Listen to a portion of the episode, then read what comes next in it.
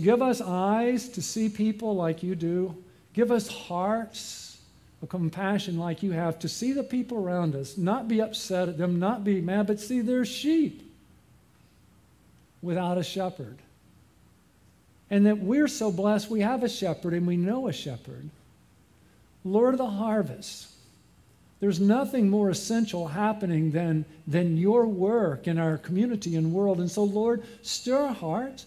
Move people to say yes, to serve, to welcome children, to welcome people, to help get the gospel out. Holy Spirit, as we open up your word together today and learn about you, fall fresh on us. May you send us out, out as workers to share with others about the good shepherd we know, the good shepherd who laid down his life for his sheep. And we pray this in Jesus' name. Amen. Listen, if you would be willing to be a worker, if you would put that on your Connect card and, and drop it in the box, boy, I would really thank God for you uh, helping us out. Um, it was many years ago. Karen and I, we had four kids. We were still living in Boca Raton, but we were vacationing here in town and we were having breakfast at the McDonald's on the north end of town. Karen and I are having breakfast. Our four kids are in the playground, and I'm eating, and I look out and I see Caleb, our youngest. I don't know, he's about a year and a half. And the, the playground had a wrought iron fence around it. Not a great idea, but they didn't know that. It had a wrought iron fence around it, so Caleb, our youngest, goes up to the fence, turns sideways and goes right through the wrought iron fence. All that's separating him from US 1 is the sidewalk. You wouldn't believe how fast I moved.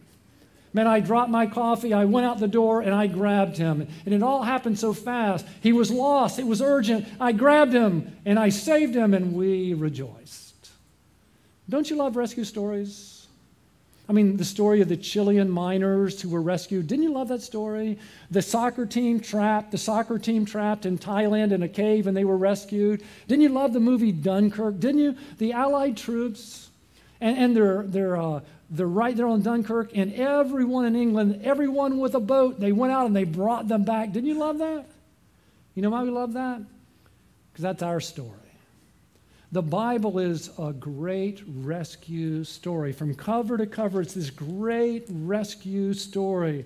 And what we're going to learn today is that story that Jesus saves. And, and in particular, what we're going to learn today is that Jesus saves Moses. And after Jesus saves Moses, Jesus invites Moses to join him in saving Israel. And we're going to learn that's our story. That's our story. First, Jesus saves us, and then he invites us to join him in saving others. It's such a good story. If you have your Bible, uh, turn with me to Exodus 2. Um, when, I, when our youngest daughter, or our oldest daughter, was born, and I've told you before, but she loved books, and uh, she would open them up and she would go,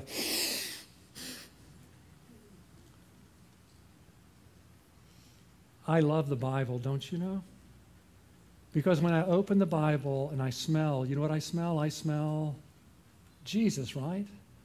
Don't you love to gather together with others and smell Jesus together? A book about him from beginning to end. Now, um, during this pandemic, I've gotten into binge watching, and I've been binge watching NCIS. And often, know what they say? They'll say previously on NCIS. And so that's how we're starting today, okay? Previously on Exodus. Where we left off last week is that Israel was in Egypt, right? Israel was in Egypt. They had been there for over 400 years. They were no longer welcome there. And there was a Pharaoh who wanted genocide. He wanted to wipe out all Israel by killing all the baby boys. And so we'll start with where we left off last week, previously on Exodus, okay? Chapter 1, verse 22. Then Pharaoh commanded all his people, saying, Every son who is born to you, you are to cast into the Nile, and every daughter you are to keep alive. Moms, can we talk? Ladies, can, we, can you imagine? We live in a time where people think we live in the worst time ever. It's challenging, okay? Can you imagine being a mom then and you're pregnant? And you know that if your baby is born, the government wants to kill your son. Now, a man, starting in chapter 2, a man from the house, a man named Amram from the house of Levi went and married a daughter of Levi named Jochebed. The woman conceived and bore a son named Moses. And you say, well, Smiley, how, how do you know all that? Well, look in Exodus 6 a little bit later. See, Amram, see, that's Moses' dad. Amram married his father's sister, Ooh, right? Uh, her name was Jochebed, and she bore him Aaron and Moses. Now, so Jochebed marries, Amram marries Jochebed, and they have Moses and Aaron. They have a sister named Miriam, okay?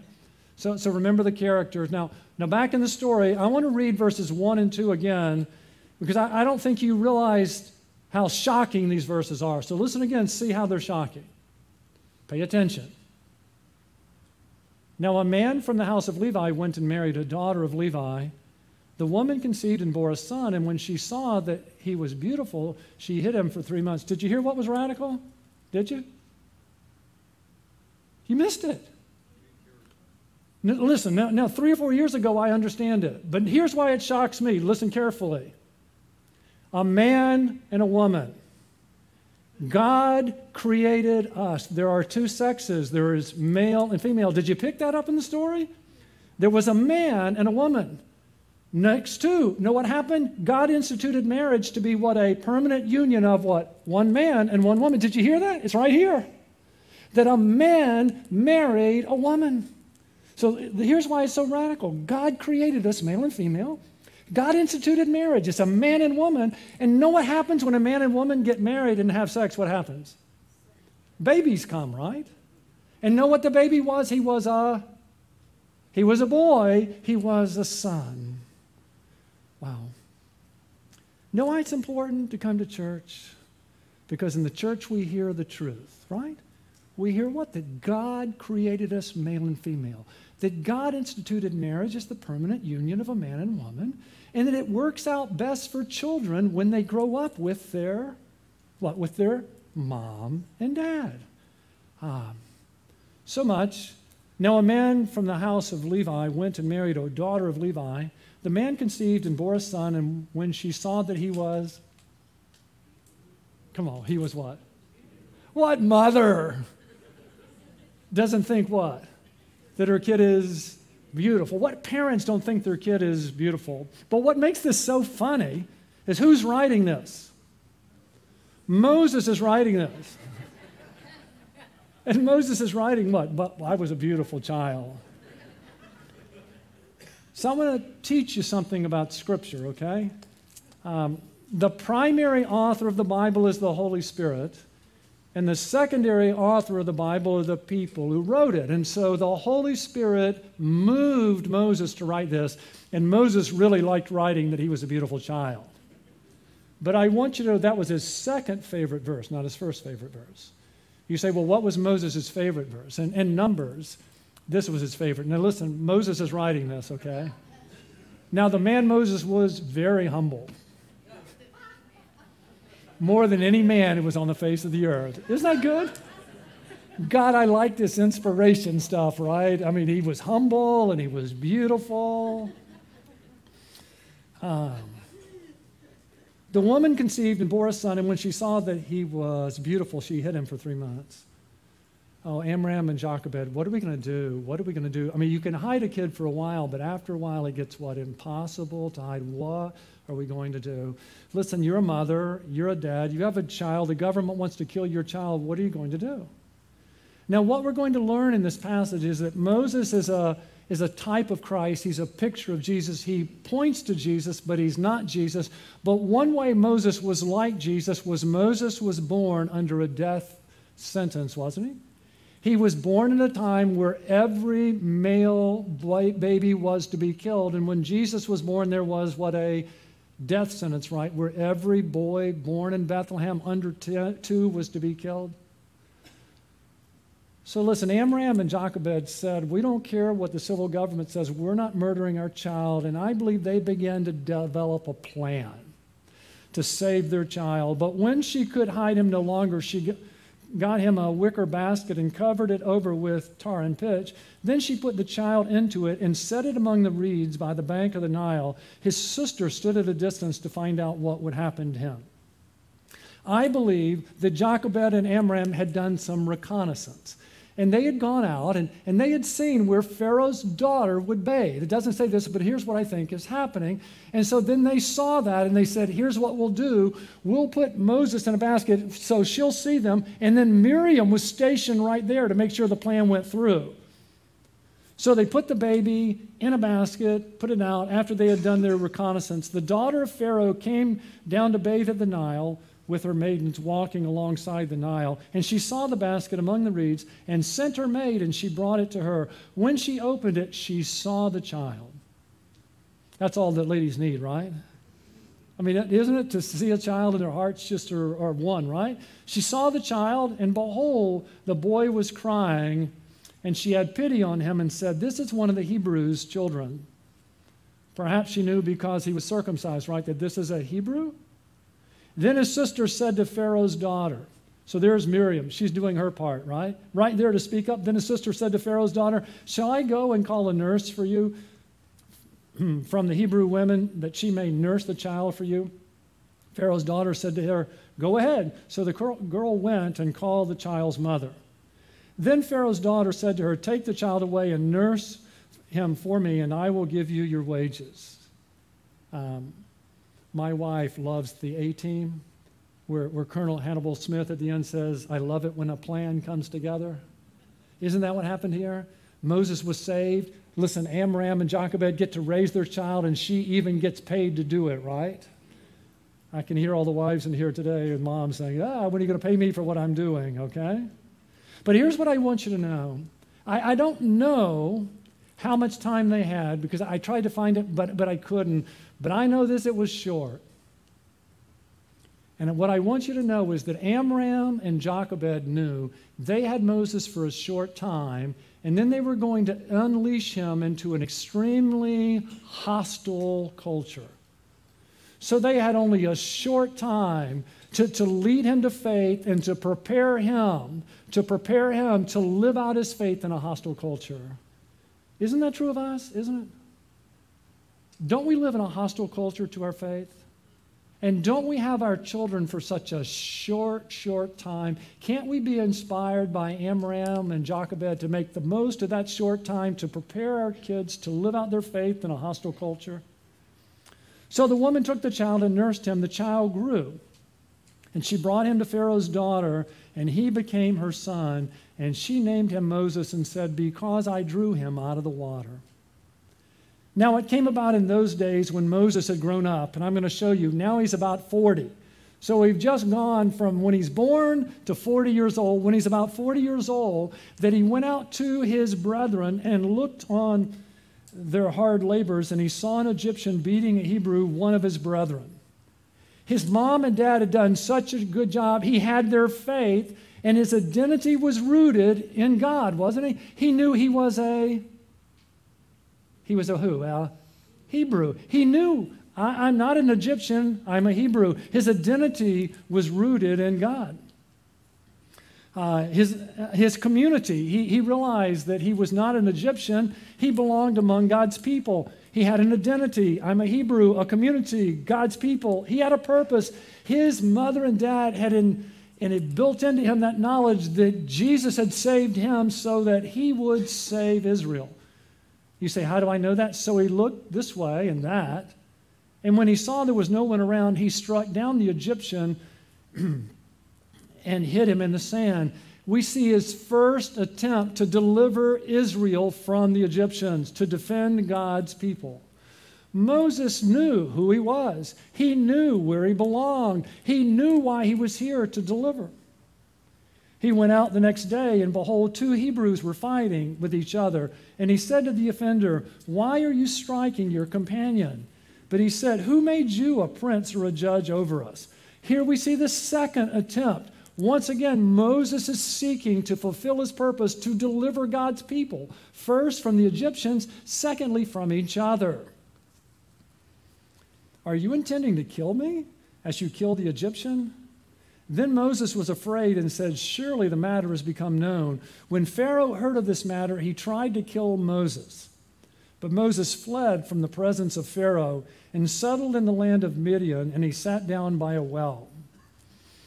We're going to be walking through Exodus for a while, and so I want you to understand Moses. Moses' life is, well, uh, to understand Moses' life, we get a little better insight in, uh, in Acts chapter 7. Uh, the reason I knew Moses is 40 years old is because we learned more about Moses in Acts 7. Some of you know this passage. Stephen has been arrested. Stephen is defending himself. And as Stephen defends himself, he tell, tells the whole history of Israel. And he spends a lot of time talking about Moses. So notice this, but when he, Moses, was approaching the age of 40. So 1 through 14, 1 through 15 in our passage is from being born to 40 years old. It entered his mind to visit his brethren, the sons of Israel. Again, identity. Identity, I'm a Hebrew. People, I belong among God's people, the sons of Israel. And when he saw one of them being treated unjustly, he defended him. He knew his purpose. I'm not here for myself. I'm here to deliver God's people. He defended him and took vengeance for the oppressed by striking down the Egyptian. Identity community, purpose, all there from those few short years that Amram and Jochebed had to pass on their faith to, to Moses. And he supposed that his brethren understood that God was granting them deliverance through him. He thought they would recognize, oh, this is the deliverer that God has sent for us. Um, but they did not understand. On the following day, he appeared to them as they were fighting together, and he tried to reconcile them in peace. Again, a second time, he tries to deliver them, saying, Men, you are brethren, why do you injure one another? But the one who was injuring his neighbor pushed him away, saying, Who made you a ruler and judge over us? You did not mean to kill me as you killed the Egyptian yesterday, do you? At this remark, Moses fled and became an alien in the land of Midian, where he became the father of two sons. So, We've covered a lot of ground in 14 or 15 verses, and so I want to help you understand this a little bit. Uh, as we get to know Moses over the next few weeks, his life is like a three act play. You like plays? His life is like a three act play. Act number one is in Egypt. Verses 1, his birth, through verses 15, that's the first 40 years. That's Act 1. Act 1 of Moses' life is in Egypt.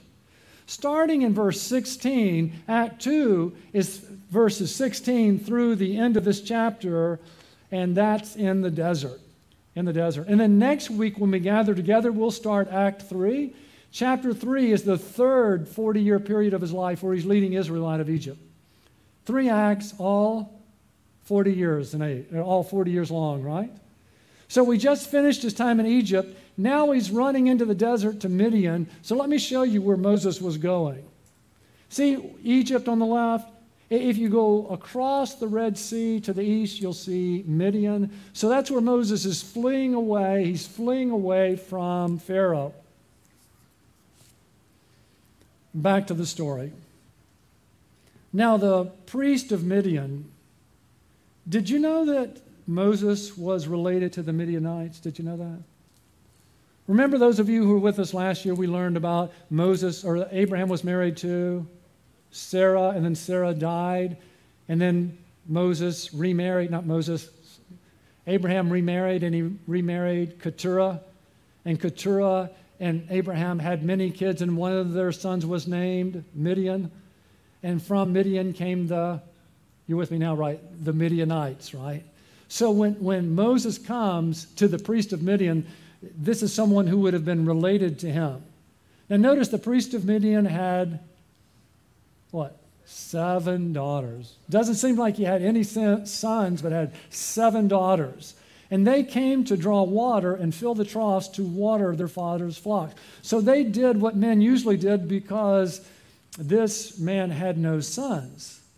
Then the shepherds came and drove them away. The male shepherds came and they pushed away. They pushed away the female shepherds, but Moses stood up and helped them. See the word help them? In some translations, it says he saved them or he delivered them. Once again, we see Moses doing what? He's fulfilling that purpose that had been instilled in him that Jesus had saved him so that he could save Israel. Matter of fact, Seems to me that Moses is in the Jesus school of saving. Are you? That, that Moses was in the Jesus school of saving. His first attempt was at delivering the Hebrew, the Hebrew from the Egyptians. And then he learned a little more to, to deliver the Hebrews from the Hebrews. And here again, he's delivering these oppressed daughters from these shepherds, right? And all of these, he was developing his saving skills so that later he would be ready for his biggest act of all, which would be to save Israel out of Egypt. Are you in the Jesus school of saving? Are you? Do you realize that he saved you so that you might join him in saving others? Um, Moses stood up and helped them and watered their flock. When they came to Reuel their father, he said, Why have you come back so soon today? So they said, An Egyptian delivered us from the hand of the shepherds. He delivered us, he saved us, he helped us. And what is more, he even drew the water for us and watered the flock. Isn't that Jesus? Isn't it? That he not only saves us, he gives us what? He gives us what? Living water to drink, doesn't he? So he not only delivered them, he gave them water to drink. Uh, as he said to his daughters, Where is he then? Why is it that you have left the man behind? Invite him to have something to eat. Moses was willing to dwell with the man, and he gave his daughter Zipporah to Moses. Then she gave birth to a son, and he named him Gershom, for he said, I have been a sojourner in a foreign land. We're going to see over and over again, in so many ways, Moses points to Jesus. He points to Jesus, but he's not Jesus. You see, he's not Jesus because Jesus had to save him so that he could save Israel. And no one saves Jesus, Jesus saves us. Um, I love the next few verses. Um, Uh, are, are, you in a tough spot? Do, are you overwhelmed sometimes by some of the things that we face? Listen to what it says. Now, it came about in the course of those many days, over the next 40 years, that the king of Egypt died, and the sons of Israel sighed because of the bondage, and they cried out, and their cry for help because of their bondage rose up to God. Let me show you that they uh, sighed. Have you found yourself doing that lately? It's just, this thing just goes on and on and on. You find yourself, you sigh because it's just hard. They sighed and they cried out. They cried out to God, Do you see? Do you care? Do you hear? And their cry for help because of their bondage, it what it it rose up to God. Um, so God heard their groaning. And God remembered his covenant with Abraham, Isaac, and Jacob. God saw the sons of Israel, and God took notice of them. Did you see the fourfold response of God? Notice first, God heard. You ever find yourself groaning and wonder, does God hear? Be assured what? God heard. They're groaning, right? And then notice God remembered. You ever think, man, God's forgotten me? God remembered. Notice he remembered his covenant. A covenant is a binding promise. Remember what God had promised Abraham? I will bless you and you shall be a blessing. God remembered that. Remember what God had promised Abraham? After 400 years, after 400 years, I will lead you out of Egypt. And so they said, God, remember, remember what? Remember what you promised? Do you ever pray God's promises back to Him? God loves when we remind Him of His promises to us. So God remembered His covenant. Notice what else God saw. God saw what was going on and God took notice of them. Some translations say he knew them. I mean, God was intimately aware of what they were going through. And so next week, we're going to see how God does indeed call Israel out of the wilderness to go back and, and to save Israel. So, what have we learned so far? We've learned that Jesus saves. He saves. He saves Moses, and then he invites Moses to join him in saving others. And so, what I want us to do this week, as we've learned that Jesus saves, is I want you to trust Jesus. Just like Moses trusted Jesus to save him, and he trusted Jesus for every good work that God had for him, I want us to learn how to trust Jesus to save us first, because we need to be saved, and, and then to trust Jesus for every good work that he has prepared for us to walk in them. Well, why do we need to trust Jesus to save us? Well, Listen to Ephesians 2, verse 8 and 9. For by grace you have been saved through faith. Listen, all of us need to be saved. And that, not of yourselves, it is a gift of God, not as a result of works, so that no one may boast. The Bible, from one cover to the other, is that Jesus saves. That's the gospel. The bad news of the gospel is that we need to be saved. And the reason we need to be saved is we have a problem called sin. That we have all sinned against God, and not only have we sinned against God, but we are sinners. This week, I've been reading through Leviticus. And know what I read in Leviticus over and over again? God says, You've sinned against me. You've sinned against me. You've sinned against me. You've sinned against me. So often when I share my faith with people, they say, I've never hurt anyone. It never enters their mind that sin is not primarily hurting other people, it is a sin against God. Sin is incredibly personal. And every one of us has sinned over and over again against God. And know what God says we deserve? For our sin against Him, He says what we deserve is hell. What we deserve is to be separated from God and from all good things.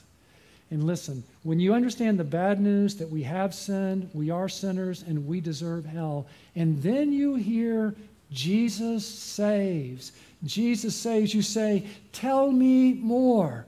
Here's the good news God became a man in the person of Jesus Christ. He came to save sinners, He lived a perfect life.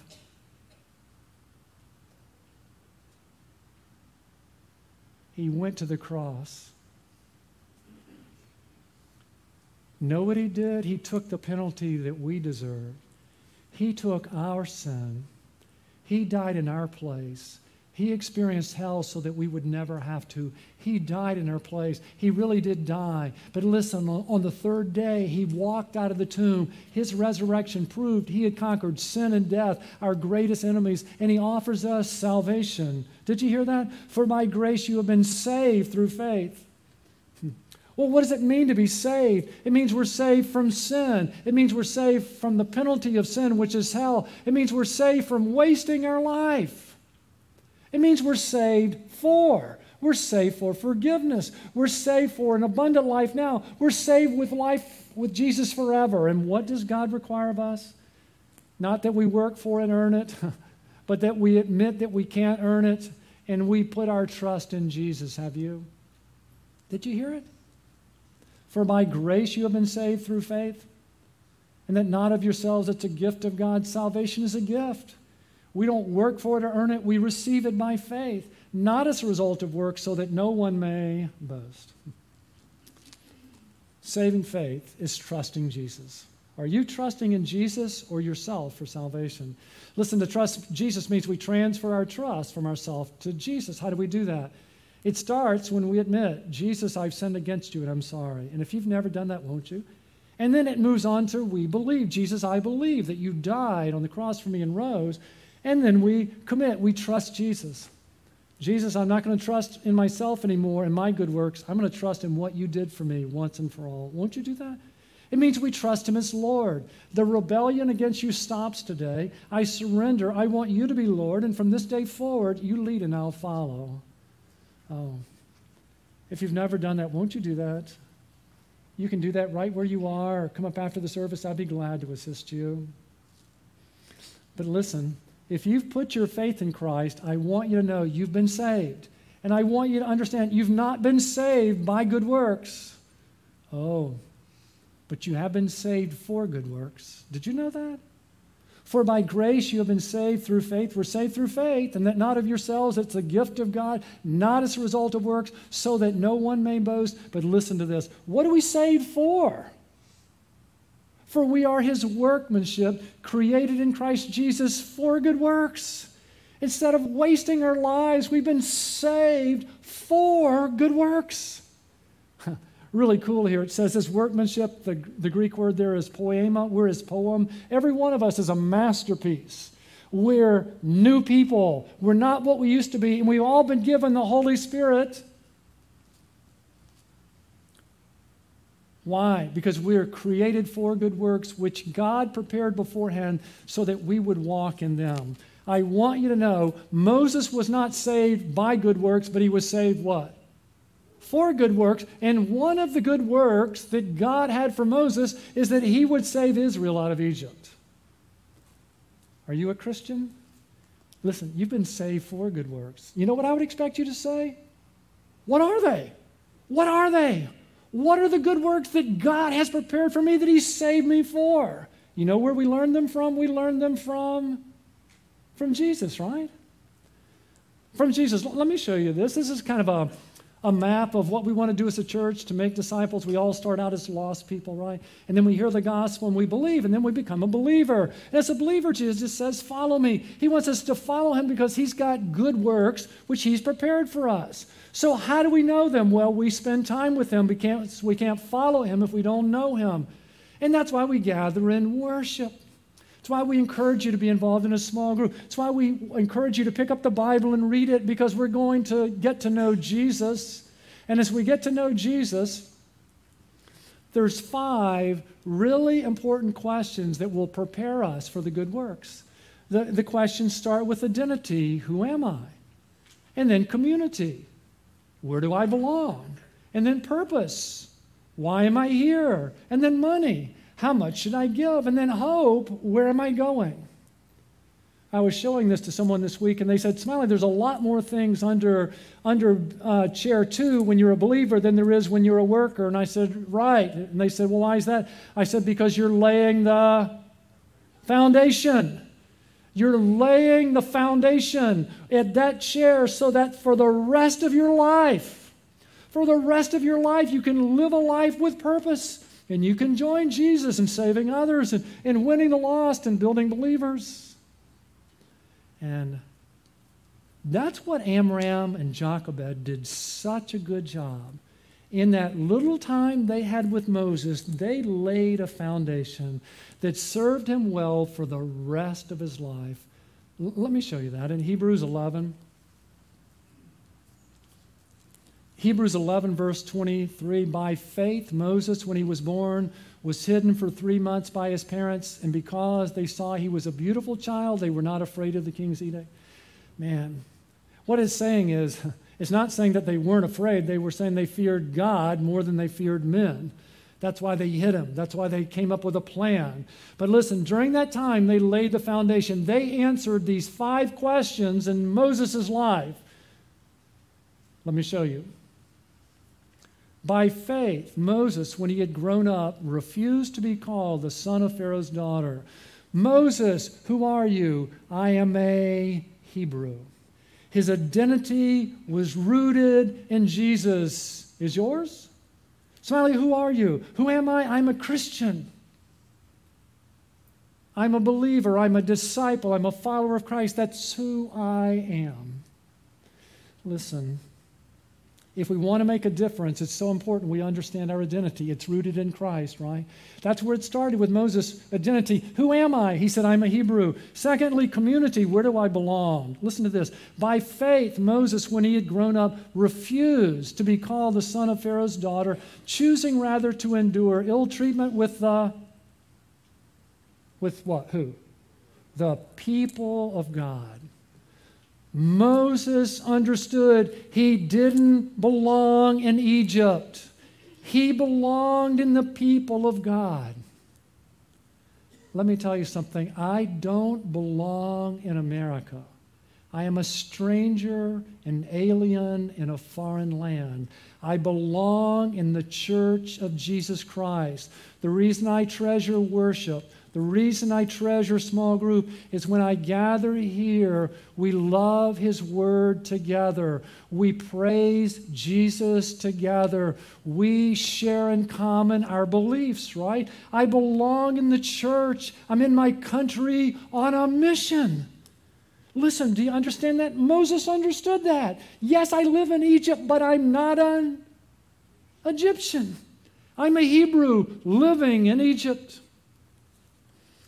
Identity, community, purpose. Moses knew why he was here. Wow, by faith, Moses, when he had grown up, refused to be called the son of Pharaoh's daughter. He didn't live a comfortable life in Pharaoh's palace, choosing rather to endure ill treatment with the people of God than to enjoy the passing pleasures of sin. He was willing to give up everything he could to save his people. Kind of reminds you of someone, right, who gave up everything to save us. Um, how about us? Do we understand our purpose? that we are not here for ourselves, we are here for others, that Jesus has saved us, and He invites us to join Him in saving others, in winning others, and building them up. Oh, identity, community, purpose, money. Um, how often people say, well, you know, how much should I give? Notice what it says about Moses. Choosing rather to endure ill treatment with the people of God than to enjoy the passing pleasures of sin, considering the reproach of Christ greater riches than the treasures of Egypt. Moses said, the worst thing that Jesus offers, suffering, is better than the best thing that Egypt offers in treasures. You want to know why Moses' life made a difference? because he believed the worst thing Jesus offered, suffering, was far greater than the best thing that Egypt offered. Can you imagine what our lives would be like? Can you imagine what our church would be like if we believed that suffering for the cause of Christ was more rewarding, richer than all the money and treasures of America? Talk about an unstoppable people. Oh, identity, community, purpose, money, hope. Um, choosing rather to endure ill treatment. Why would someone choose that? Choosing rather to endure ill treatment with the people of God than to enjoy the passing pleasures of sin, considering the reproach of Christ greater riches than the treasures of Egypt, for he was looking to the reward. Moses knew life on earth was short. It was okay to sacrifice and suffer now because eternity was forever and ever and ever, and he lived today in light of that day. Oh, are you a Christian? We're going to live forever. And listen, that means we need to live today in light of that day. So, what I want you to do this week is I want you to trust Jesus to trust Jesus to save us, to trust Jesus for every good work that He's prepared for us to walk in. And what I want you to do this week is to trust Jesus and take a step. Take a step in those good works. Well, Smiley, is it safe? No, it's not safe, but it's worth it. Listen, was it safe? Was it safe for, for Amram and Jochebed? Was it safe for them to hide Moses? Was it? Was it safe? No, it wasn't safe. They risked their lives. But they said, Our son is worth the risk, didn't they? Was it safe?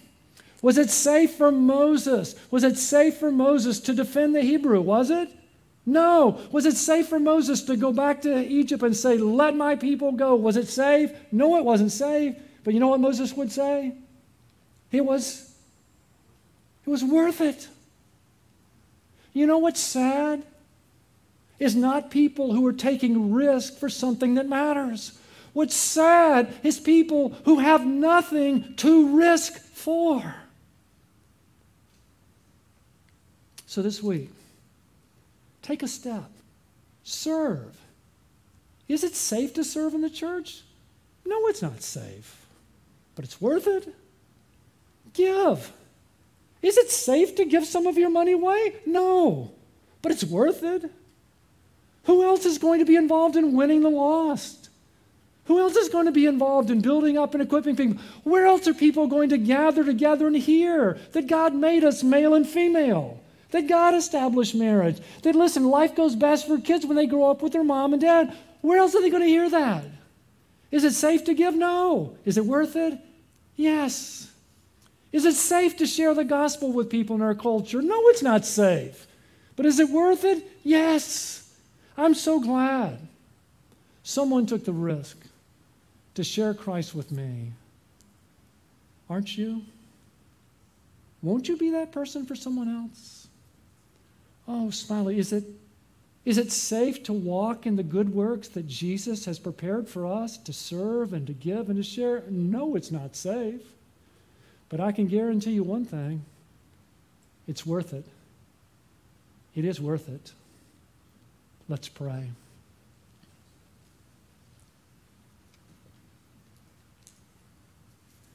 Jesus, it would make sense for us to risk everything for you. But what makes no sense is you risked everything and gave up everything for us. Thank you. Jesus, thank you for living and dying and rising to save us. And listen, if you've never trusted Jesus to save you, won't you? I mean, He's here. Won't you just admit to Him, Jesus, I've sinned against you and I'm sorry? And won't you believe? Jesus, I believe you died on the cross for my sins and rose.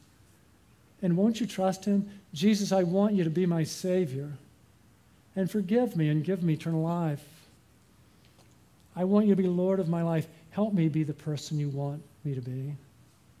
Oh, if you've trusted Jesus for the first time, won't you mark it on your card? We'd love to celebrate with you and pray for you. Tell someone. It'll make Jesus more real to you. Jesus, I pray those of us who've trusted you to save us, that we would trust you for every good work you've prepared for us. I pray from you we would learn who we are and where we belong and, and, and why we're here and how to be generous and, and the hope that we have to share with others. And Lord, I pray this week that all of us would take a step to serve, to give, and share because we believe you're worth any risk we might ever take. For we pray in Jesus' name, amen.